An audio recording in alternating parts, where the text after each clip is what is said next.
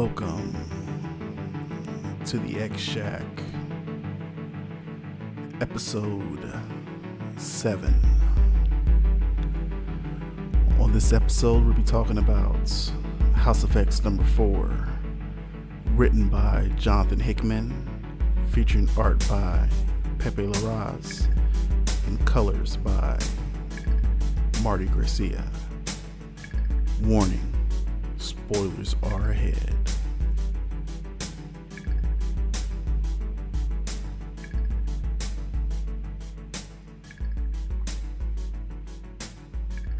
All right, welcome to the X Shack. Come on in, take a seat, and listen to me discuss this week's X book. Um, as you heard from the opening, it's going to be House of X number four, and I'm just going to say um, this was an insane issue, so this will be an insane episode. Uh, wow. Um, so in the previous issue, we uh, ended with the X Men getting ready to board space station, and um, a lone soldier deciding to uh, blow up the section that they're going to enter. So we pick up and we find out that uh, some of the X Men have actually died in that explosion, um, and then we. commence with the X Men deciding that they need to finish this mission. It has to be done. Um, so the remnants of the team go ahead and start trying to disengage the locks to the Mother Mold head in order to let it float into the sun.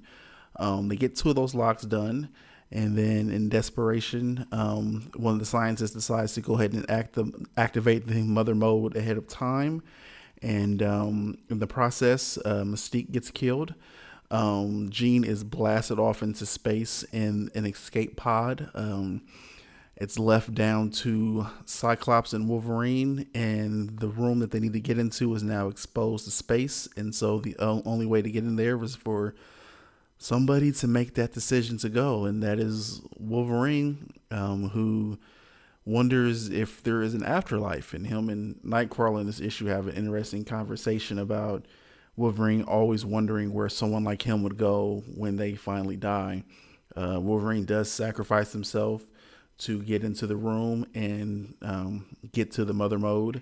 Cyclops is captured in the process and um, believing that he is going to be taken prisoner. He finds out that he is gravely mistaken and he is actually um, killed.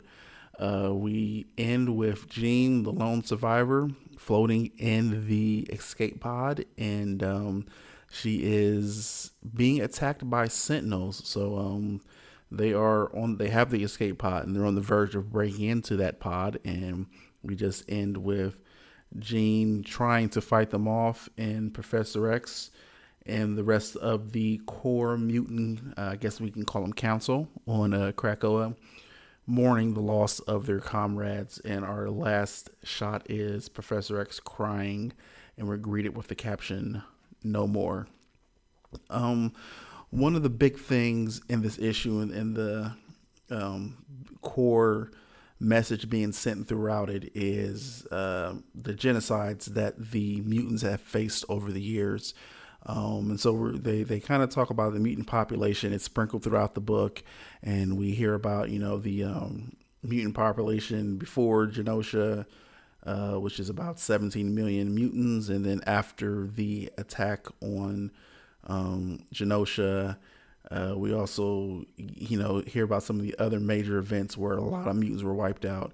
And strangely enough, they also mention um, Scarlet Witch.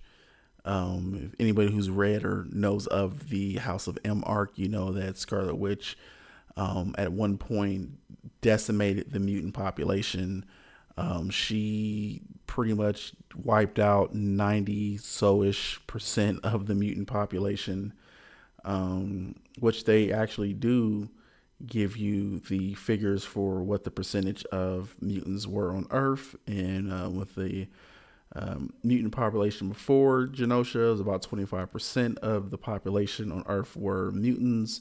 Um, afterwards, we had about 14%, and um, yeah, it's just kind of crazy that that's the decision is to remind us that one of their own was part of one of the greatest um, genocides of mutant kind.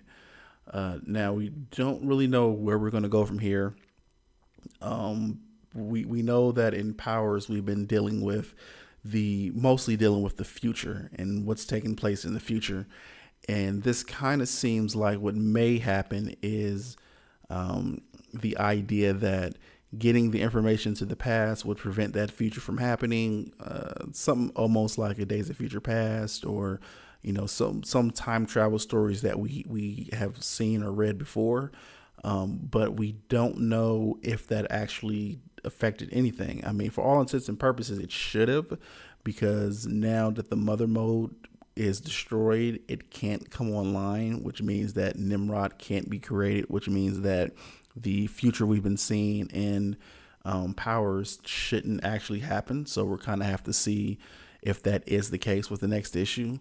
Um, one of the other things that we don't really know, and, and it's it's been glossed over a little bit uh, up until this point, is um, in the first issue of House. Uh, one of the first things we see is this new Professor X, which we I know I've been questioning since the beginning whether this is the actual Professor X. Um, I mean, because he's walking around, and we do see some instances where uh, in later issues he's in the wheelchair and then he's walking again. So we don't really know who or what happened to give him back his ability to walk. Um, but one of the other things is we haven't heard or seen anything else about the pods that the X Men came out of in the um, first issue.